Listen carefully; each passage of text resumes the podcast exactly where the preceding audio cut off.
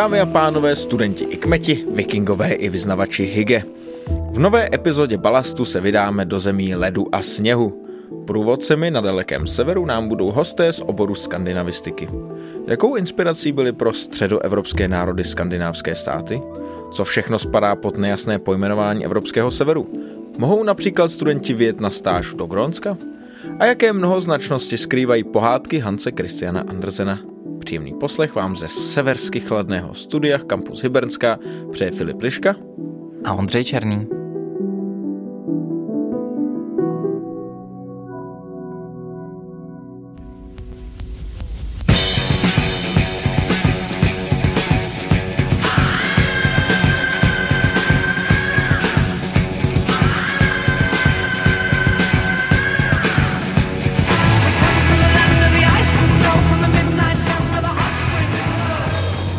To je začátek kalendária, který se mi opravdu líbí.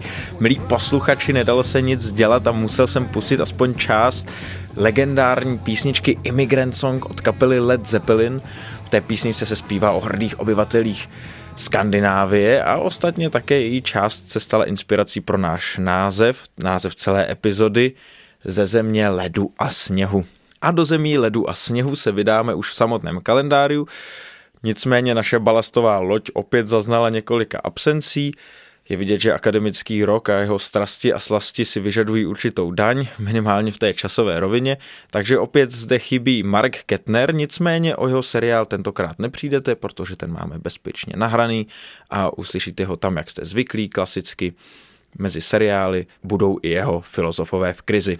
Nic nekončí jedeme dál. Chybí nám zde také Ondra Černý, který vlastně celou tuhle epizodu připravoval a nicméně na to samotné nahrávání se nestihl dostavit, ale v tom hlavním rozhovoru v tématu tam už ho uslyšíte.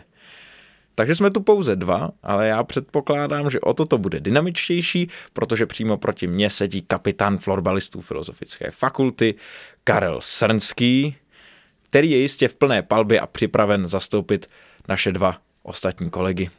Ano Filipe, dobrý den, s bázní a chvěním jsem opět připraven plné palbě dnešních aktualit, dnešního kalendária. Dobrý den. To je smrtící koktejl. A těmi aktualitami hned začneme. První aktualita se týká něčeho, co už jsme zmiňovali i v minulém díle, a to je film Il Boemo o životě Josefa Myslivečka. Protože právě na tomto filmu se podílel jako odborný poradce americký muzikolog Daniel E. Freeman, který ostatně nejen za tuto práci, ale za širší eh, popularizaci osoby Josefa Myslivečka získal z rukou děkanky Filozofické fakulty stříbrnou pamětní medaili. O jeho práci si můžete tradičně dočíst více v magazínu Smalltalk. A kdo by se chtěl ještě více dozvědět o dění na katedře muzikologie, může přijít v pátek 11. listopadu od 14.30 do 18.30 na hlavní budovu Filozofické fakulty na náměstí Jana Palacha, kde se dozví aktuality z dění na katedře muzikologie. Seznámí se se studentskými pracemi a bude k dispozici i malé občerstvení. Takže velice lákavé, Filipe. Jíš polévku pomocí svých vousů. To jsem celý já před chvíli jsem to měl na kalhotách. Lákavé a my to rozhodně doporučujeme, protože to může být pěkné intro i do toho našeho dalšího prosincového dílu, který se právě bude zabývat hudební vědou. Ale Filipe, musíme zmínit, že Filozofická fakulta získala i řadu trofejí. Konkrétně doktorka Aneška Kuzmičová získala státní cenu Neuron 2022. Talent já poznám po dvou, třech slovech, pojďte.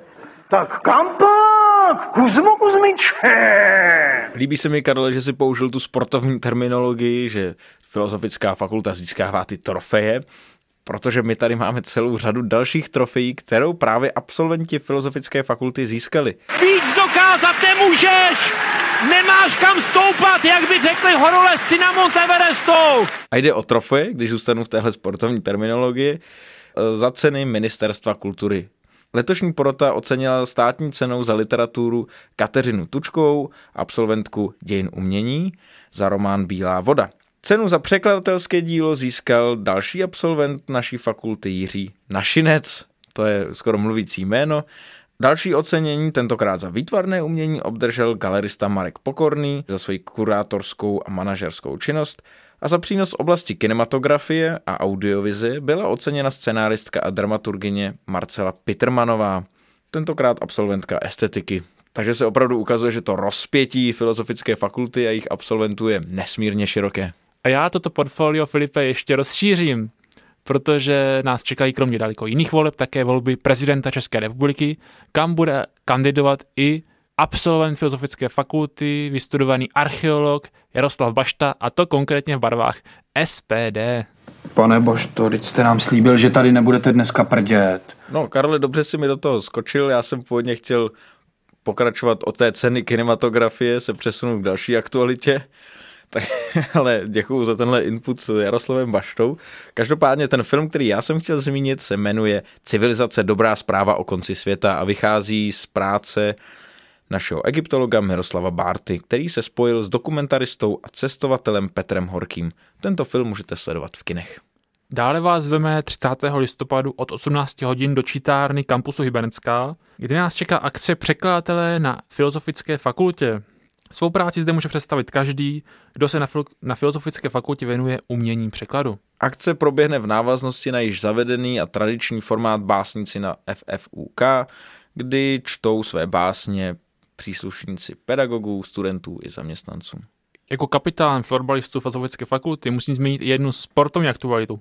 Trochu sportovní, pokud se počítá turistika mezi sporty. A když si vzpomenu na Mirka, tenisky si obul na túru. Protože katedra tělesné výchovy pořádá 17. listopadu malý výlet z Loděnice přes svatý Jan pod skalou a až do obce Karlštejn. Celkem se půjde 16 kilometrů To bude dřina, říkal si Mirek. A zpátky se pojede vlakem, takže pokud máte zájem, můžete se zapsat na stránkách katedry tělesné výchovy Filozofické fakulty. Sportu zdar. Všechny informace, odkazy jako vždy následně také najdete v popisku této epizody.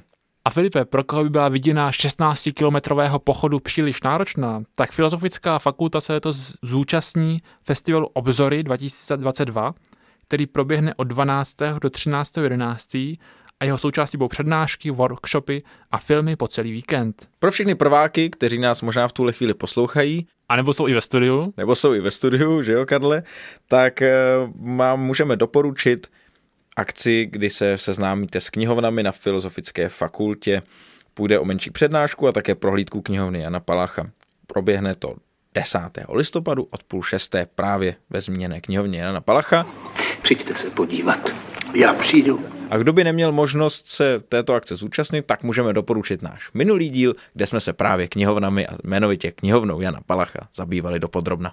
Zmiňoval jsem již volbu prezidenta České republiky, ale ještě předtím se uskuteční jiné volby, to konkrétně do Akademického senátu Univerzity Karlovy, které budou probíhat od 8. listopadu od 10 hodin a online volební urny se uzavřou potom 10. listopadu ve 13 hodin, tak přijďte volit, nebo přihlašte se k volbám, volby jsou svátek demokracie, takže hlasujte. Nebojte se, my vás tady neukousneme, pane premiére. A když jsem zmínil svátek demokracie, tak to je i 17. listopad, kdy bude velmi nabitý program a Filozofická fakulta bude samozřejmě její, jeho součástí. Politologové z naší fakulty se zúčastní tradičních oslav Korzo Národní a také dopoledních aktivit na Albertově. A kromě oslav 17. listopadu se v týdnu kolem 17. listopadu uskuteční na Filozofické fakultě i takzvaná okupační stávka za klima, jejíž součástí budou různé workshopy, přednášky a další aktivity zaměřující se na ochranu klimatu.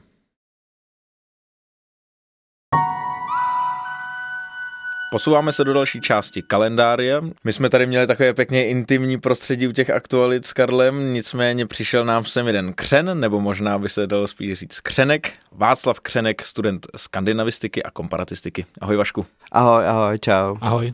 Ahoj. Jaké máš zaměření? Zeptám se úplně na začátek, protože skandinavistika učí spoustu zemí. Čemu ty se věnuješ primárně? Hele, můj studovaný, nebo jazyk, ve kterém já studuju skandinavistiku, tak je norština, takže jako primárně Norsko a profiluju se víc směrem na literaturu a diplomku teď zrovna píšu o Michalu Konůbkovi, což je jeden uh, Čech, shodou okolností vnuk výtvarníka Jana Konůbka, který v 77. emigroval do Norska. Tam se vlastně etabloval jako norský spisovatel, píše v norštině, ale píše o československé historii, o nějaký svojí zkušenosti emigranta, uh, nějakým pocitu vykořenění, zároveň i jako ztráty iluzí vlastně o té Skandinávii nebo o tom Norsku, jako o tom, o té pohádkové zemi, jak on ji nazývá.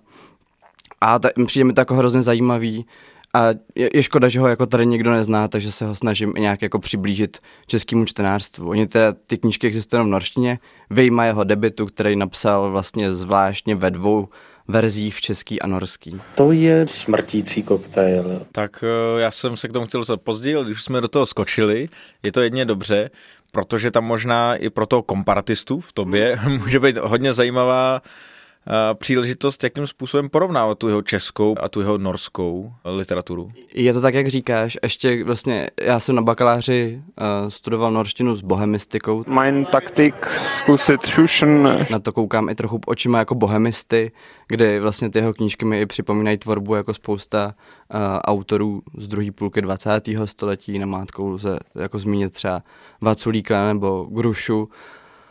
A Zároveň já jsem se s panem Konupkem několikrát potkal, bavili jsme se spolu a mě hrozně vždycky zajímalo, proč vlastně on jako nepřekládá ty svoje knížky do té češtiny, když by vlastně mohl. A t- tady jako potenciálně se mu nabízí i mnohem větší jako čtenářská obec, než třeba v tom Norsku, kde jako ho je uznávaný v těch akademických kruzích, ale zase ta jako běžná, nebo to běžné čtenářstvo ho vlastně jako by asi moc nezná, ale on jako vůbec nad tím nikdy nepřemýšlel a s Čechama už asi jakoby, nevím jestli úplně nechce mít nic společného, ale už to bere jako uzavřenou kapitolu, tak v tomhle to třeba může připomínat trochu jako potom Milana Kunderu. Karel se tady ošívá, protože samozřejmě vrátil se z Paříže před nedávnem. Ano a vzal mi z úst, to jsem právě chtěl říct, označit ho za severského kunderu. Severský kundera. Um, vraťme se trochu k minulosti, co pro tebe bylo vstupem do toho studia, že jsi řekl, právě ta skandinavistika je něco, co bys si chtěl studovat. Je to poměrně malý obor, hmm. hodně specificky zaměřený. Hele, to byla hrozná jako řada náhod. Já... Tady bylo místo, jak jsem si tady sedl. jsem vlastně po Gimplu tak jako moc nevěděl, co se sebou, zkoušel jsem se hlásit na damu, což nevyšlo. A měl jsem jako hrozně rád skandinávskou literaturu, nebo mám kamaráda, který je teda starší než já a ten mě jako už na Gimplu jako dost zasvěcoval do nějaký jako skandinávské literatury. A já jsem si vlastně říkal, že když jsem potom projížděl obory, co nabízí Filda, tak a viděl jsem tam, že se otevírá norština, tak jsem si vlastně říkal, že by bylo třeba jednou fajn si ty knížky moc přečíst i v originále a nebejt odkázaný jenom na ty, anebo nebejt zase odkázaný na, na tu nabídku těch jako překladů, co existují, ale třeba i jako objevovat a autory, který jakoby vlastně tady ještě známí nejsou. Takže hlavním motivacem byla pro mě ta literatura. A zároveň od dětství jsem měl takové jako trochu uh, sen, takový to, na co člověk myslí, než jde spát, že bych někdy chtěl mít jako srub uprostřed lesů, což je taková, jako se dá taky říct, nálepka trochu pro Skandinávii. Ale vlastně jakoby, proč ne, no. A jak třeba právě velkou součástí toho studia jsou ty zahraniční výjezdy? Jako nejsou, že žádná, není to jako nějaký jako povinná část toho studia, že by se jako musel věct, nicméně je to silně doporučovaný. Teď dělej, dělej, dělej, dělej, dělej! Dělej! A když chceš věc, tak je tam u nás jako fakt všichni vycházejí vstříc, že jakoby není problém. Uh, I když si klidně ty najdeš nějaký program, tak jako se všichni snaží tě co nejvíc pomoct. Takový ten základ je jako Erasmus, kde prostě tam ta nabídka je fakt široká.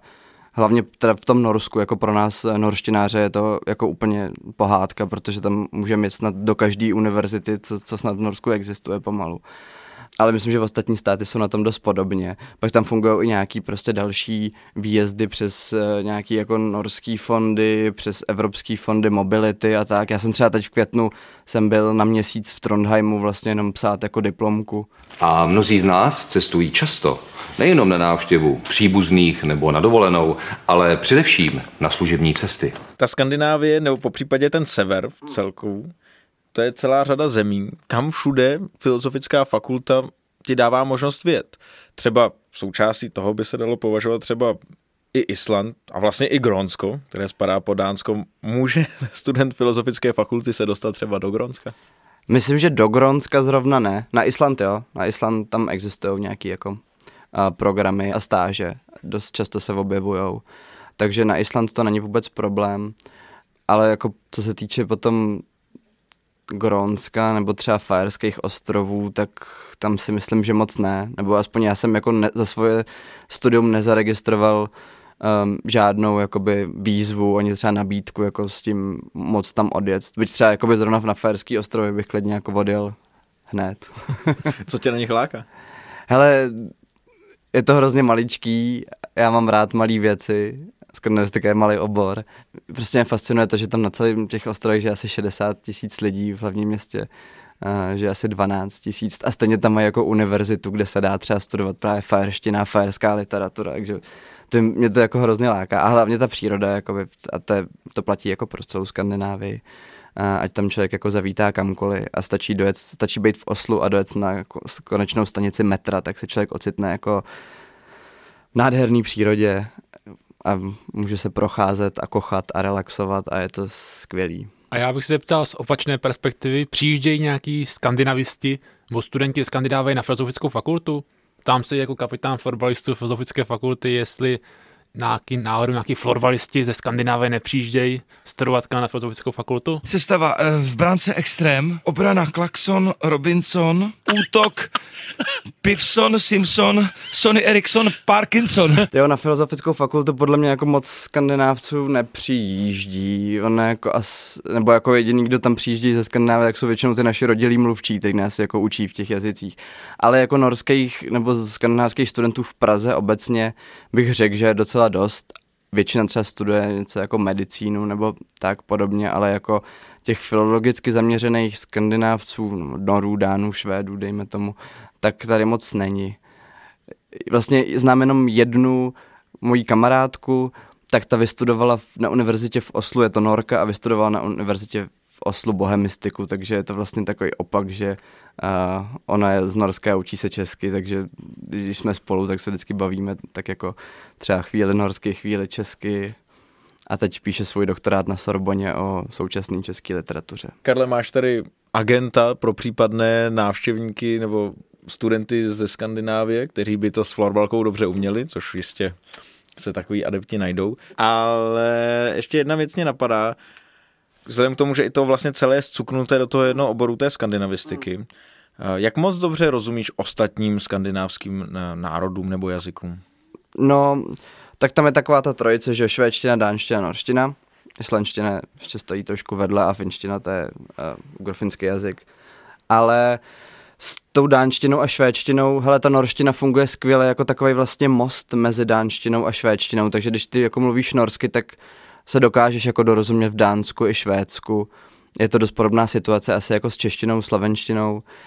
Da- dánština jakoby je ze všech asi nejtěžší na to pochytat mluvenou dánštinu, protože má hodně specifickou výslovnost, která jako je ovlivněná různýma faktorama z historie a norové si a zbytek Skandinávie se z nich často dělají srandu a že, že to zní jako když zvrací.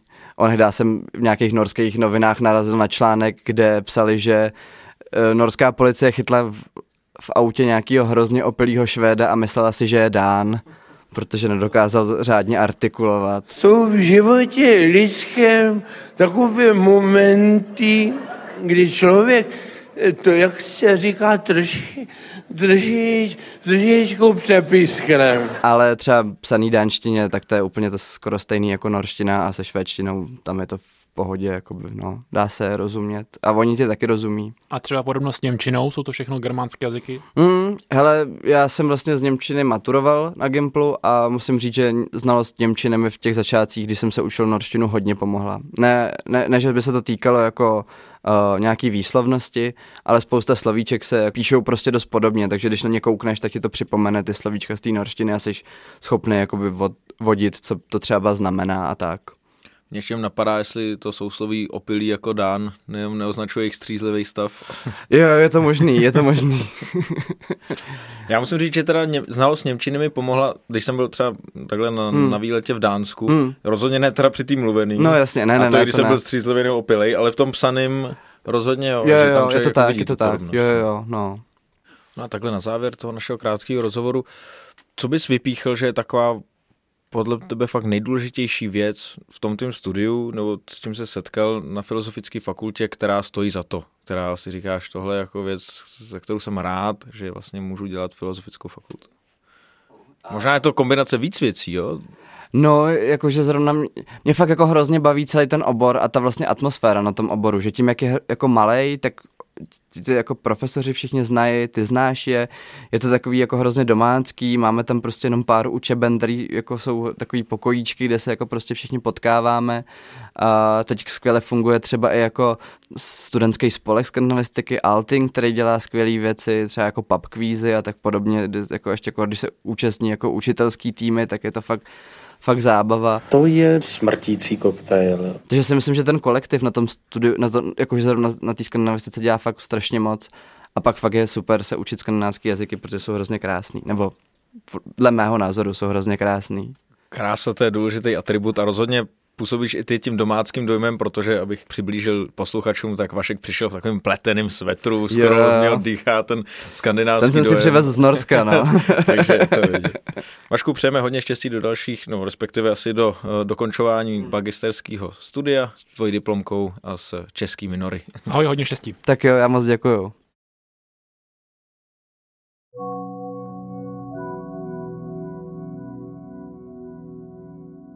Již dozrál čas na naše seriály v kalendáriu a jak už jsem zmiňoval na začátku, ten od Marka Kettnera, doktoranda filozofie, máme již nahraný, takže tady je jeho seriál o filozofech v krizi. Já jsem si jako své téma pro seriál Filozofové v krizi vybral Serena Kierkegaarda a jeho pojetí zoufalství, které je právě určitou krizí, která nám může pomoci otevírat jisté filozofické otázky a horizonty. Kierkegaard působil, filozofoval v první půlce 19. století, kdy silně dozníval ve filozofii německý idealismus, byla ještě velmi patrná stopa Hegela, Kanta, Schellinga nebo Fichteho ve filozofii a Kierkegaard byl jedním z prvních velkých kritiků, zejména Hegela, a jedním z prvních filozofů, kteří říkali, že filozofie není jistým konečným a dokonalým stádiem nebo verzí lidské existence a že naopak ta se musí obrátit k víře. Takže tohle bylo hlavní téma Kierkegaardova působení, které se více či méně opakuje ve všech jeho spisech. Z těch do češtiny nebylo přeloženo mnoho, protože mnoho filozofů zároveň není dobrými dánštináři, aby mohli takováto díla překládat. A například dílo Enten Eller v originále je přeloženo pouze jako buď a lebo, čím samozřejmě zdravím na Slovensko, ale vzhledem k tomu, abych citoval jednoho svého oblíbeného profesora, že je třeba číst filozofické texty v civilizovanějších jazycích, tak se k tomuto spisu neobrátím a, a spíše rozeberu Kierkegaardovu nemoc k smrti. Tam se vypořádává právě s Hegelem a já přečtu její úvodní pasáž, která se zabývá tím, co je člověk. Kierkegaard říká, že člověk je duch, duch je určité já, už ten pojem duch má určitou ozvěnu na Hegla a teď uh, nějak blíže určuje, co je to vlastně to lidské já. A říká, já je poměr, jenž má poměr k sobě samému, čili stojí v poměru, že poměr má poměr k sobě samému. Já není poměrem samým, ale tím, že poměr má poměr k sobě samému. Poměr, jenž má poměr k sobě samému, toto já, je dáno buď sebou samým, nebo je dáno něčím jiným. A o chvilku dále. Nepoměr zoufalství není obyčejný nepoměr, je to nepoměr poměru, jenž stojí v poměru k sobě samému. A jenž je dán něčím jiným, takže nepoměr v onom daném poměru se zároveň musí nekonečně reflektovat v poměru k moci, jež jej určila. Aha, a teď vám moc nerozumím. Tolik Kierkegaard a já nechám uh, posluchače, aby sami poměřili své síly se všemi těmi poměry. A jenom podotknu, že právě takovýto způsob řeči neustále, řekněme, reflektování pojmů na sebe sami, neustále vytváření syntéz a antitezí, je jakousi ironickou kritikou Hegela, který právě takto mluví a to, na co bychom se zde především měli zaměřit, je právě ona pasáž o moci, která tento celý poměr, kterým je lidské já určuje. Zkrátka, to, že podle Kierkegaarda nestačí, že lidské já je sebereflexivní, že je schopné reflektovat na sebe samo i na vyšších úrovních reflektovat vůbec na svoji vlastní reflexy, že například, jako říká Hegel, je jako absolutní duch, a když se vezme například i společensky, schopno reflektovat vlastně úplně vše, tak Kierkegaard říká, že tohle nestačí a je potřeba se vztahovat k určité moci, která celý tento poměr k poměru samému určuje. A vzhledem k tomu, že Kierkegaard byl právě náboženský křesťanský filozof, tak není obtížné si domyslet, co touto jinou mocí může být. Když něčemu nerozumím, tak věřím. Tak já vám teda věřím. A ono je to úplně opačně. A já jenom zmíním, že právě zoufalství, totiž když poměr je v nepoměru k této moci, je pro Kierkegaarda nejenom nějakým negativním fenoménem, ale právě něčím, co nám může ukazovat cestu k nějaké lepší existenci, k nějakému lepšímu vztahu eh, k Bohu, k transcendenci, k tomu, jak vlastně uchopit svoji vlastní víru. A Kierkegaard říkal, že v jeho době vlastně neexistoval žádný pravý křesťan.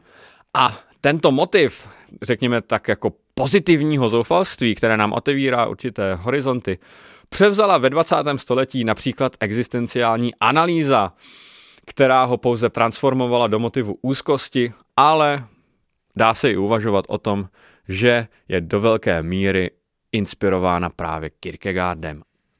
Tak to byl Marek. Karle, jakým způsobem navážeš na Marka se svým seriálem sportovním o Kalokagáty? Já se, Filipe, pokusím navázat na Markov příspěvek a zmíním také Serena Kierkegaarda, konkrétně to, jak Søren Kierkegaard sportoval. Podobně jako jiní velikáni světových dějin, i Søren Kierkegaard vždycky rád sportoval. Konkrétně vyznával chůzi. Rád chodil. V roce 1847 napsal své švagrové Henrietě, která trpěla těžkomyslností a depresemi a trávila celé dny v posteli, že by měla také začít chodit. Nestrácíte chuť chodit. Sám chodím každý den, abych se cítil dobře a rozchodil jsem tak všechny nemoci. Přišel jsem tak na nejlepší myšlenky a neznám žádnou myšlenku, která je byla tak těžká, aby se od ní nedalo odejít. Jen co nohanou mi nepomalá chůze, je to zdravý a není to těžký. Je pravděpodobné, že Søren Kierkegaard na většinu svých myšlenek přišel právě při chůzi a po návratu domů si zapisoval do svých papírů a do svých spisů. A aby, milí posluchači, v dnešním balastu nebylo příliš skandinavistiky, podívám se na sportování do historie trochu hlubší, konkrétně do středověku. Ve středověké Evropě, zvláště potom v Anglii, se totiž konaly tzv. artušovské hry, které se od svých antických olympijských předchůdkyň však velmi lišily. Jejich historie sahá až do roku 1233 na Kypr, ale oficiálně byly uznány až králem Edvardem VIII. Jejich náplní byly rytířské turnaje, hodování a tancování. Jednalo se spíš ale o trochu o divadlo, neboť vítěz byl předem znám a turnaje tak byly organizovány jako divadelní představení. Hele Milane, no? Víte, neznáš ty vole, já ten fotbal nedělám pro sebe, ne? Další disciplíny už ale byly více sportovního charakteru. Hon na divoké zvíře nebo hon na padoucha. Postupně hry dostávaly i trochu nacionálnější charakter, kdy turnajové padouchy hráli především Velšané, zatímco turnajové vítěze hráli Angličani. Následně se také vlastně položil základ anglického klubismu, protože jednotliví rytíři se zhukovali do oddílů klubů, které proti sobě soutěžili. Ale s úpadkem rytířské kultury ve středověké Evropě upadl taky odkaz artušovských her a ty postupně vymizely.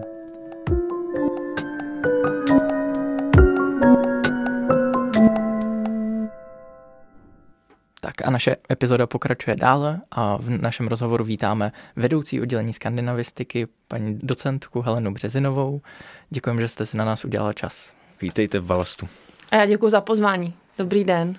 Když začneme o skandinavistice, tak Skandinávie je velký okruh uh, zemí, uh, jazyků a pozadí. Um, existuje tam nějaký prvek, který spojuje dohromady? Vy jste to řekl krásně, je to veliký konglomerát zemí i jazyků, ale vlastně, když se mluví o Skandinávii, tak v tom úzkém slova smyslu je to Dánsko, Norsko, Švédsko. Je to vlastně ten skandinávský poloostrov a ještě tam milostivě k tomu tedy přibírají to Dánsko na základě, nebo ne milostivě, ale na základě jazykové příbuznosti. Jinak se také hovoří o severu, tam by potom patřilo Finsko, patřila, patřily by tam Farské ostrovy nebo Island. Nicméně ta vlastní Skandinávie tím asi tedy myslíte stejně jako já. Dánsko, Norsko, Švédsko, ačkoliv na všech mapách jsou prostě tyhle ty všechny země nakresleny jako Skandinávie komplet, tedy Dánsko, Norsko, Švédsko, Finsko, Fárské ostrovy, Island, je často prostě pro třeba anglosasy, ale i pro některé Čechy Skandinávie jako taková. Co je spojuje? Tak pokud budeme mluvit o té úzké skan- Skandinávii, tedy Dánsko, Norsko, Švédsko, tak je to rozhodně jazyk, kterým si tedy více či méně rozumí, tedy jazyky. I když eh, tady jsou mistři světa noři, protože noři jsou skvělí v tom, že dokáží porozumět dánštině a švédštině. Švédové jsou v tomto ohledu v porozumění sousedských jazyků naprosto nejhorší.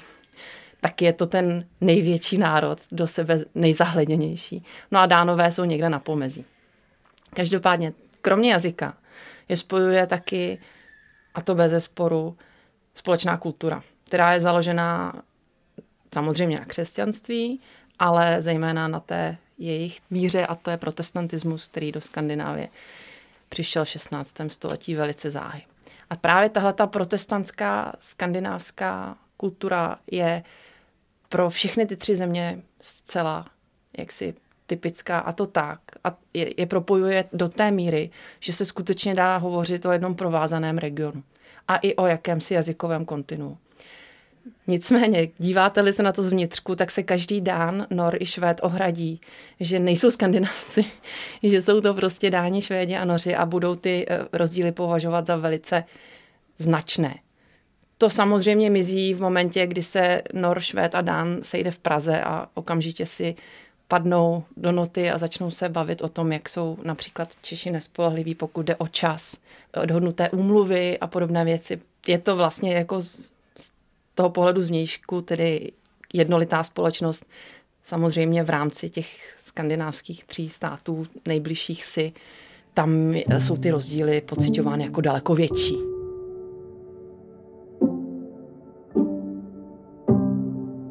Dánská šlechta vlastní převážně statky. Má stejné postavení jako ostatní a proto se tu nedá moc rozeznat, komu v žilách koluje sedlácká a komu modrá krev. all the other Nordic countries have the same way of saying I love you. You know, in Icelandic, jag älskar dig. In Swedish, jag älskar dig. In, in Danish, jag älskar dig. In, in Norwegian, jag älskar dig. But in, in Finnish, they don't say I love you as jag älskar dig. It's uh, min rakasta sinua. Kan I gætte, hvad I har til fælles med disse tre herrer her? Gælder det også pigerne? Åh oh, ja, det gælder også pigerne. Uvidíte tam niekoľko skvelých filmov a medzi nimi aj novinku režisera Tomasa Winterberga, ktorú napísal s Tobiasom Lindholmom a jej slovenský distribučný názov bude Chlast. Ak Tomasa Winterberga ešte nepoznáte, tak rozhodne skúste filmy ako Hon, Submarino alebo jeden z jeho samozrejme najznámejších a najdôležitejších filmov v kariére a to je Festen, rodina oslava. Det ved Pojďme přece jenom nechat ale ještě v jednom balíku a zaměřit se na tu Skandinávii, která vlastně v poslední době zaznamenává nějaký nárůst popularity, řekněme, nebo udává určité trendy, například v té kulturní oblasti, kterou už jste zmiňovala. Tak co myslíte, že zatím stojí, že právě ta Skandinávie nebo ten sever, jak už jste to naznačila, v té kulturní oblasti nějakým způsobem přebírá ty otěže? Já bych možná trošku zabrousila do minulosti, protože už se to jednou stalo. Já myslím, že to do jisté míry je pravda, jo? že ty severské státy jsou považovány za nejprogresivnější v jistém slova smyslu. Pokud by to někdo chtěl označit eh, jako negativně, tak by mohlo mm, jako s tím negativním přídechem dokonce říct nejprogresivističtější. Nicméně už na konci 19. století, na začátku 20. století se ve Skandinávii vlastně objevilo tolik postav literárních a uměleckých, jako obecně třeba malířů a tak dále, kteří tak významně ovlivnili celou Evropu a evropské trendy, že tehdy už jako o nějaké takové skandinávské renesanci hovořit lze. Takže to není poprvé, když si vzpomenete na Ibsena nebo možná někteří ještě znají, nebo doufám, že všichni znají Ibsena, Hamsuna nebo uh, autor jako Jens Petr Jakobsen z Dánska nebo August Strindberg, tak to jsou autoři, kteří vlastně neuvěřitelně obrodili literaturu vůbec. Zejména pokud šlo třeba o divadelní hry, ale také o liriku nebo uh, romanopisectví. Takže tehdy se ta osa periferie centrum velice proměnila, protože skandinávci začali udávat trend, eh, když se o to někdo zajímá, tak se třeba může podívat, jak obrovský ohlas vzbudila tady u nás eh, Munkova výstava na začátku 20. století. Ta současná fascinace, dáli se to tak říct, tak za to určitě můžou zase umělci. Tím bych možná chtěla jako říct, že není od věci, že naše skandinavistika v Praze je filologicky zaměřená, že to nejsou areálová studia, takže se vlastně díváme na, na artefakty zejména, na uh, literaturu a interpretaci, někdy do toho samozřejmě přimísíme i film, protože to je to, co otvírá vlastně těm zemím často cestu do světa. Takže je to určitě kinematografie, obrovská vlna tedy zájmu uh, ve světě o dánskou kinematografii, ta se dá zmínit. No a pak jsou to samozřejmě ty detektivky asi, na které se mě doufám nebudete ptát, ale pokud budete, tak se pokusím odpovědět. Každopádně jsou to samozřejmě i ty detektivky, kterým se říká Nordic Noir. Tak to je vlastně něco, co určitě upoutává pozornost světa a skrze co vlastně čtenáři a diváci po celé Evropě a po celém světě se dozvídají něco o Skandinávii. No a uh, pak je tady vlastně ten asi moment ten, toho, že skandinávské země jsou dlouhodobě pocitovány jako země demokratické, velice rovnostářské, spravedlivé, i sociálně spravedlivé, ale také země, kde se prostě individuum respektuje, ať je jakékoliv. Ať je to prostě člověk, který je handicapovaný, nebo je úplně prostě klasicky růžolící, růžový dán, čemu se eh, skandinávci často smějí, té své barvě eh, pleti. A nebo je to příslušník LGBT komunity. Všichni jsou v podstatě si rovni. Není to nikdy tak růžové, jak se to tváří, ale aspoň to je ta představa, kterou skandinávci nebo v Skandinávě vyvolává i v našich studentech a možná někteří právě proto k nám chodí studovat skandinavistiku.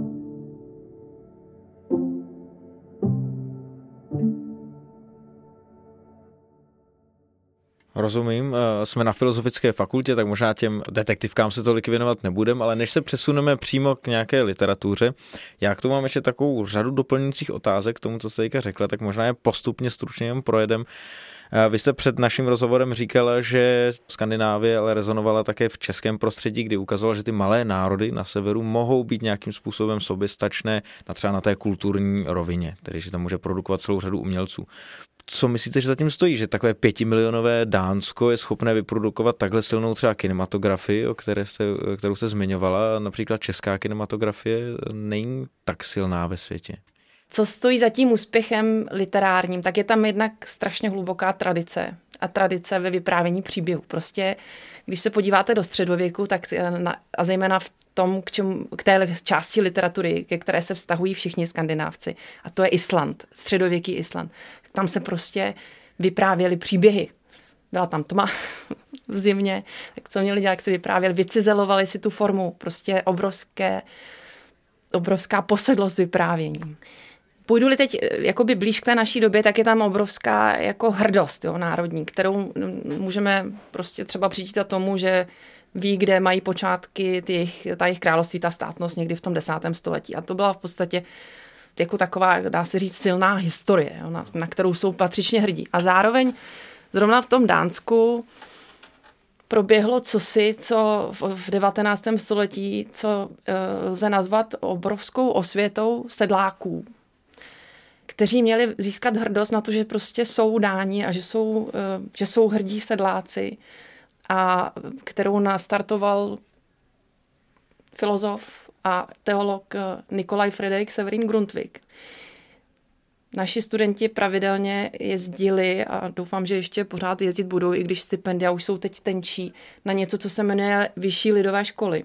To jsou vlastně taková internátní zařízení, kde se člověk vzdělává v různých oborech. A ty byly právě založeny na poput eh, a na podnět tohoto kněze v 19. století, který sám měl obrovské mindráky z toho, že když přišel do Kodaně, tak ho všichni považovali za člověka z venkova, který se neumí chovat. A on vlastně tím velice trpěl a snažil se proti tomu bojovat tím, že zakládal ty vyšší lidové školy.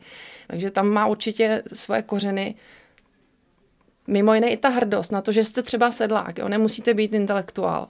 To bych řekla skoro, že ty skandinávské země nepovažují za nic významného a proto taky nepoužívají akademické tituly lidé ve Skandinávii a považují to za směšnost, eh, když to někdo někomu vnucuje. Jo. Čili vlastně můžete generovat ty talenty prostě ze všech vrstev společnosti, taky se to děje, jo, že tam prostě generujete víc talentů, ale to jsou moje dojmy a neumím to podložit, nejsem sociální antropolog ani sociolog. Tak dojmy zkušené skandinavistky jistě mají svoji váhu. Já jsem měl ještě několik těch doplňujících otázek, nicméně zúžím to na jednu. Vy jste říkala, že řada těch zájemců o studium přichází na filozofickou fakultu a na váš obor právě pod dojmem eh, té progresivity a úcty k lidským právům a vyspělé demokracie, kterou si častokrát právě se severskými zemi stotožňujeme, což ale do nějaké míry může být nějaká nálepka nás venčí tak dochází pak u studentů k nějaké formě deziluze právě při bližším studiu a při bližším poznání těch jednotlivých zemí a států? To bez zesporu, tak to je něco, co charakterizuje asi všechny filology. Ehm, určitě se sem hodí německý výraz Haslíbe, tedy uh, nenávistná láska, nebo... Jak říkají mladí, love and hate. Love and hate, no, tak Haslíbe už asi není trendy, protože Němčina už není tolik trendy, jako bývala.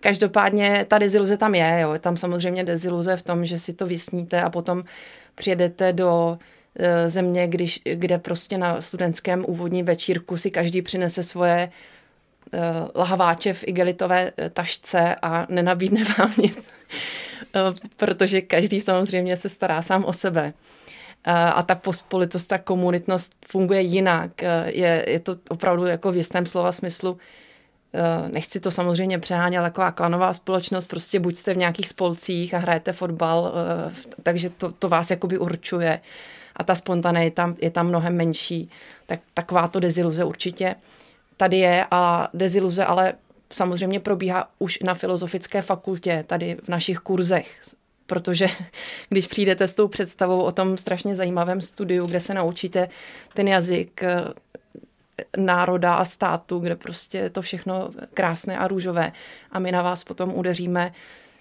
eh, s anaforou a textovou kohezí a s morfémy a, a fonémy, tak eh, to prostě určitě ústí v deziluzi a to konec konců platí i o literatuře. Třeba jste měla rád ty detektivky a my potom ani jednu z nich na tom úvodním kurzu ne- neanalyzujeme, protože prostě, to se musím přiznat, detektivky mě nebaví.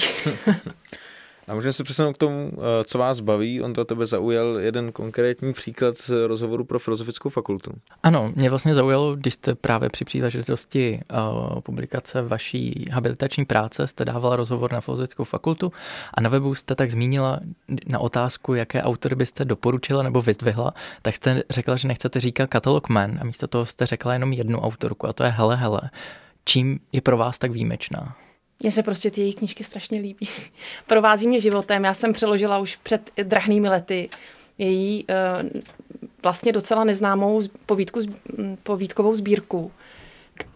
Ještě předtím, než se z ní stala ta obrovská hvězda. Ona je opravdu jednou z nejdůležitějších a nejvýznamnějších spisovatelek celé Skandinávie v současnosti, ale tehdy ještě vlastně byla poměrně neznámá. A ta knížka se hned vyprodala a mě to strašně těšilo, protože ta eh, literatura je povíce literární. Je to prostě literatura, kde jde o každé napsané slovo. A když z té větné konstrukce jedno slovo odeberete, tak se vám potom zbortí ten text někde jinde. Čili je to opravdu literatura velmi sofistikovaná, i když se tváří neuvěřitelně banálně a takřka primitivně. Jo nebo vlastně to tak vypadá, že to je opravdu primitivní a postavami můžou být třeba uklízečky. Ale je to literárně tak vycizelované, eh, stylisticky tak dokonalé a vybroušené, že to prostě nemá chybu. A přitom to čtete, jako kdyby vůbec o nic nešlo. Tak je to strašná zábava i pro ty studenty to číst. Prostě v tomhle jako stylu, kdy to důležité zůstává nevyřčené kde se cit, který se v tom textu úplně kondenzovaně vyskytuje, nikdy nepojmenovává přímo, ale vy ho tam musíte vyčíst. Já říkám vždycky, člověk si musí vzít monterky aby si to odpracoval, jo, téhle tak je to vlastně něco, co jde úplně proti trendu současné literatury, protože já většinu současné literatury nemůžu číst, protože je rovnoměrně nasvětlená, zcela všechno, úplně všechno je tam, vysvět, je tam, je tam vyložené, je to jakýsi vlastně text, který má v sobě už i ten návod k použití, jak to číst, co přesně tam v tom vidět. Takže hele, hele, takový, jak abych ji ocitovala, slow food v literatuře. Hele, hele, jedna vaše srdcovka, ale můžeme se dostat k té druhé, předpokládám. Uh, Ondra už tady mluvil o vaší habilitační práci, která se zabývala uh, Hansem Christianem Andersenem, autorem, který je primárně asi považován za uh, autora pro děti, autora pohádek, ale jakým způsobem si tam můžou najít to své i dospělí? Tak rozhodně zapotřebí mít kvalitní překlad, abyste dokázali ocenit to, čemu Andersen říká sůl v těch eh, pohádkách, tedy, tedy humor a ironie. On vypadá, eh, ten text vždycky jako neuvěřitelně naivní, je tam takový jako starosvětský vypravěč, který chlácholí a všechno jako hezky krásně vysvětluje, vede nás za ručičku. Ale v tom textu je obrovské množství minových polí, které tam Andersen klade a dělá si samozřejmě legraci. Rozhodně ne z toho dítěte, to ne, ale vlastně upozorňuje dospělého čtenáře na velmi jasně na mnoho značností, které v tom textu jsou. No a špatné překlady a převyprávění to prostě nereflektují.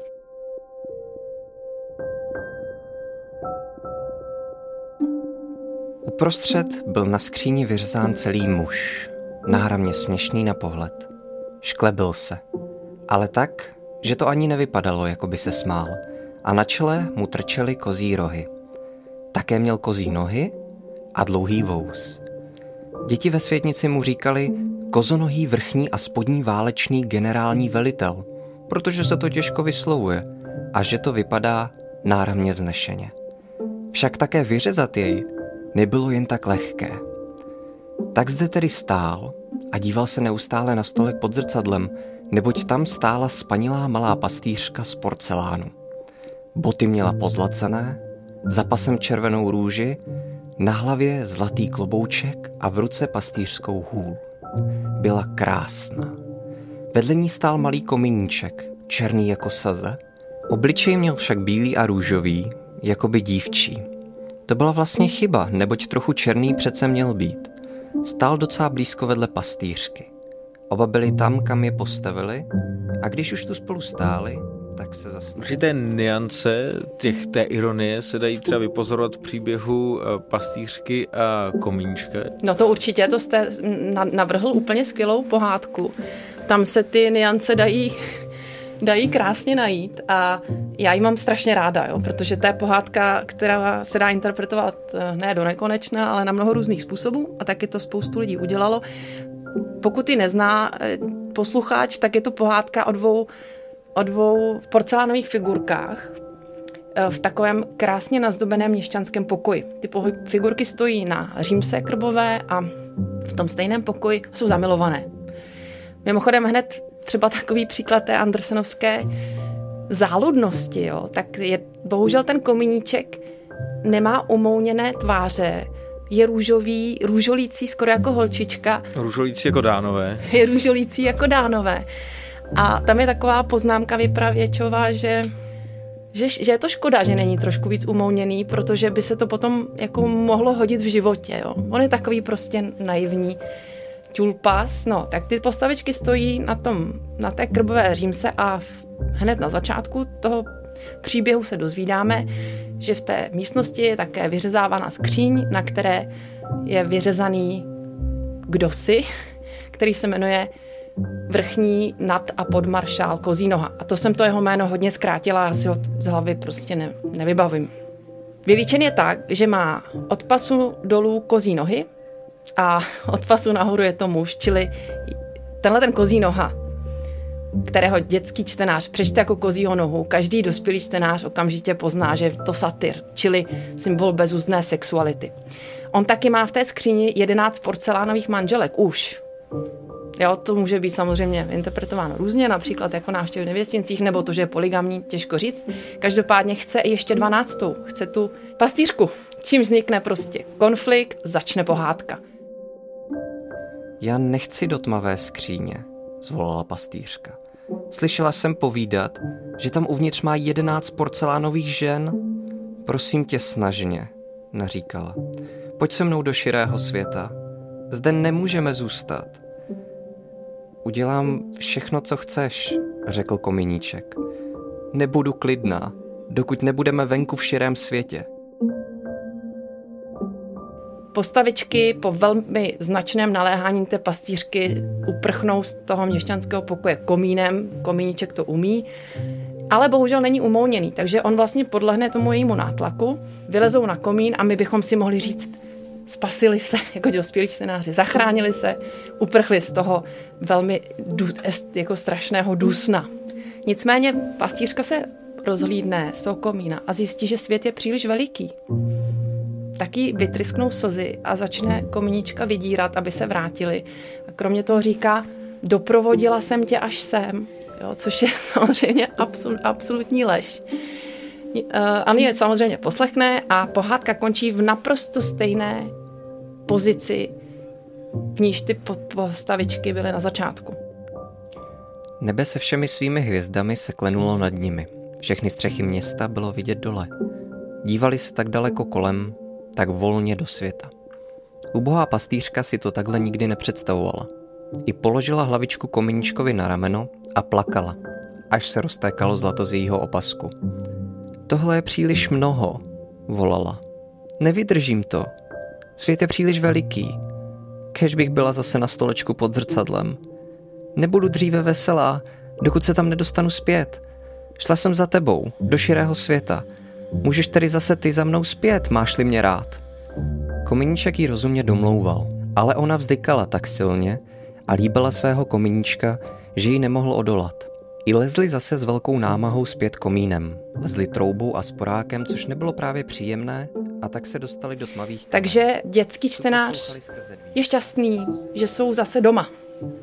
Tak nejsou v tom strašně nebezpečném širém světě. Ale do, dospělý čtenář uh, zaprvé viděl to pastýřčino strašlivé vydírání. Zjišťuje, že veškerá vlastně ta negativní energie je dána tím, že tam ta postavička té pastýřky vůbec je, protože to je zdroj všeho neklidu. A je to teda opravdu jako vyděračná postavička. Působí to neuvěřitelně klaustrofobně. A to nejenom ten měšťanský pokoj, protože satyr tam pořád zůstává, ale hlavně ta vize, že pastýřka s komíčkem spolu budou šťastní až do konce svých dní. Pro uh, posluchače, kteří nemohou vidět, tak paní docentka právě udělala rukama uh, uvozovky šťastní na takovýchto textech, jako je třeba Hele Hele nebo, nebo Andersen, tak je vlastně aspoň podle mě jako patrné, že je baví ta rad, že prostě mají tu radost interpretace, z rozkrývání těch jednotlivých vrstev toho textu. Že se jim vlastně jakoby ukazuje, že ta literatura může být takovým jako velmi uh, znepokojivým obrazem našich životů. A tak zůstala naše porcelánová dvojice pohromadě. A měli se rádi dokud se nerozbili.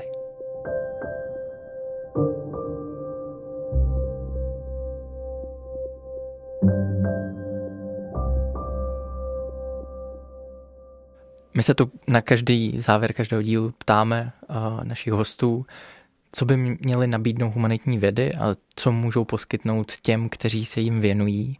Tak uh, co by byla vaše odpověď z pohledu skandinavistiky? Co může nabídnout studium skandinávské literatury? Máme tu ten podzim, teď je takové uh, melancholické období. Tak co může nabídnout ten, ta skandinavistika? Co můžeme nabídnout? Tak můžu nabídnout několik floskulí o tom, jak humanitní vědy jsou nepostradatelné a otvírají okno do našich duší a naše společnosti se bez nich neobejdou, ale já to asi neumím, nebo nechci.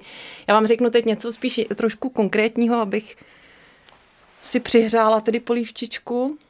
Eh, rozhodně je milná představa, že naučit se nějaký jazyk a s tím spjatou kulturu je cosi jako soft skill, tedy nějaká taková tam měkká znalost, co se prostě někdo naučí na uh, semestrálním pobytu na Erasmu. Ale je to normálně tvrdá znalost, jo? je to hard skill. Každý, jako já se nepletu chirurgovi do řemesla, tak doufám, že se, že se jako my nebude nějaký ne, ne, Nějaký chirurg. Nějaký chirurg ples do toho, jak mám uh, překládat a rozumět a interpretovat literaturu.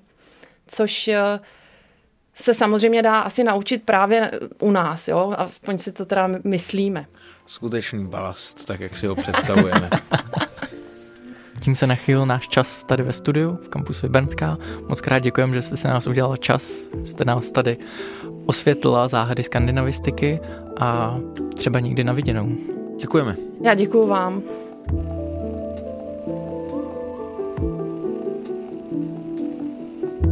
Naše pouť za zeměmi půlnočního slunce a horkých pramenů pomalu končí. Děkujeme Štěpánu Rybákovi z nově založeného divadla FFUK, který namluvil pohádku Pastýřka a komíníček od Hanze Christiana Andersena. Kdo by měl od Filozofické divadlo zájem, můžeme doporučit jejich workshop 22. listopadu a brzy také jistě dojde na nějaké to představení.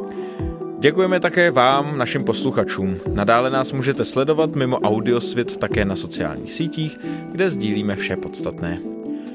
Mimo to nám můžete psát také na balast.cz. Užijte si seversky potemnělé listopadové večery.